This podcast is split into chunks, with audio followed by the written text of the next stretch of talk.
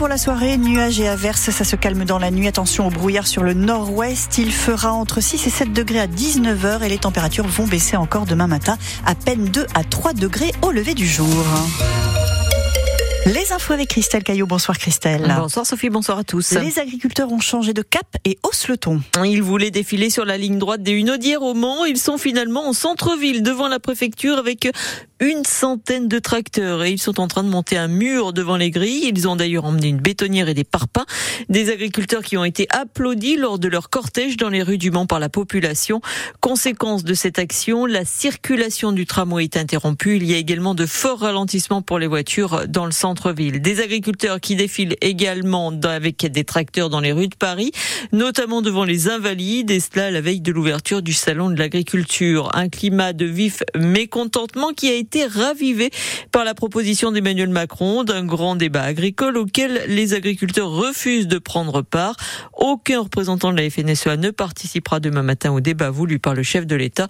Le président de la République y a suscité hier soir la colère des syndicats qui voulaient inviter à ce débat le collectif Soulèvement de la Terre. 20 000 logements sont toujours sans électricité ce soir en France, dont près d'un tiers dans le Val-de-Loire. En certes, le courant est rétabli pour quasiment l'ensemble des foyers.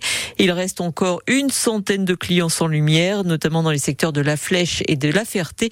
Tout devrait rentrer dans l'ordre dans la soirée. Ils étaient 5000 hier soir et 1600 ce matin. À Sablé, les parcs et jardins restent fermés par précaution jusqu'à mardi prochain. Et ce soir, il n'y a plus de département en vigilance orange pour risque de crue. La tempête Louis qui a traversé la France a fait un mort dans les Deux-Sèvres, un automobiliste qui a été noyé dans sa voiture hier près de Niort. Dans le Morbihan, un homme de 22 ans a été mis en examen et placé en détention provisoire cet après-midi. Il est soupçonné d'avoir tué une femme de 31 ans à Lorient dans la nuit du 14 au 15 février, selon le parquet. Le corps de la victime poignardé au cou et au thorax a été retrouvé grâce aux indications du suspect dans un sous-bois du pays de Lorient. Lors de son garde à vue, il a avoué avoir commis seul ce crime.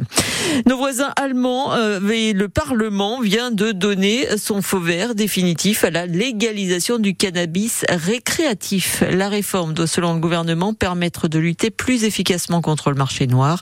Un point contesté par l'opposition conservatrice et par les syndicats de policiers.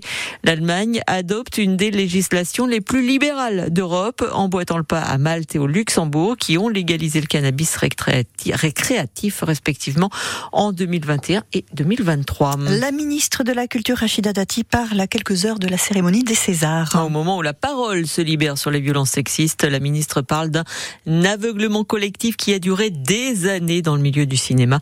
Des déclarations dans la revue Le Film Français. Du football avec un déplacement difficile pour le Mans FC ce soir. Les Sartois qui sont 13e du championnat national vont jouer chez le Red Star qui est leader.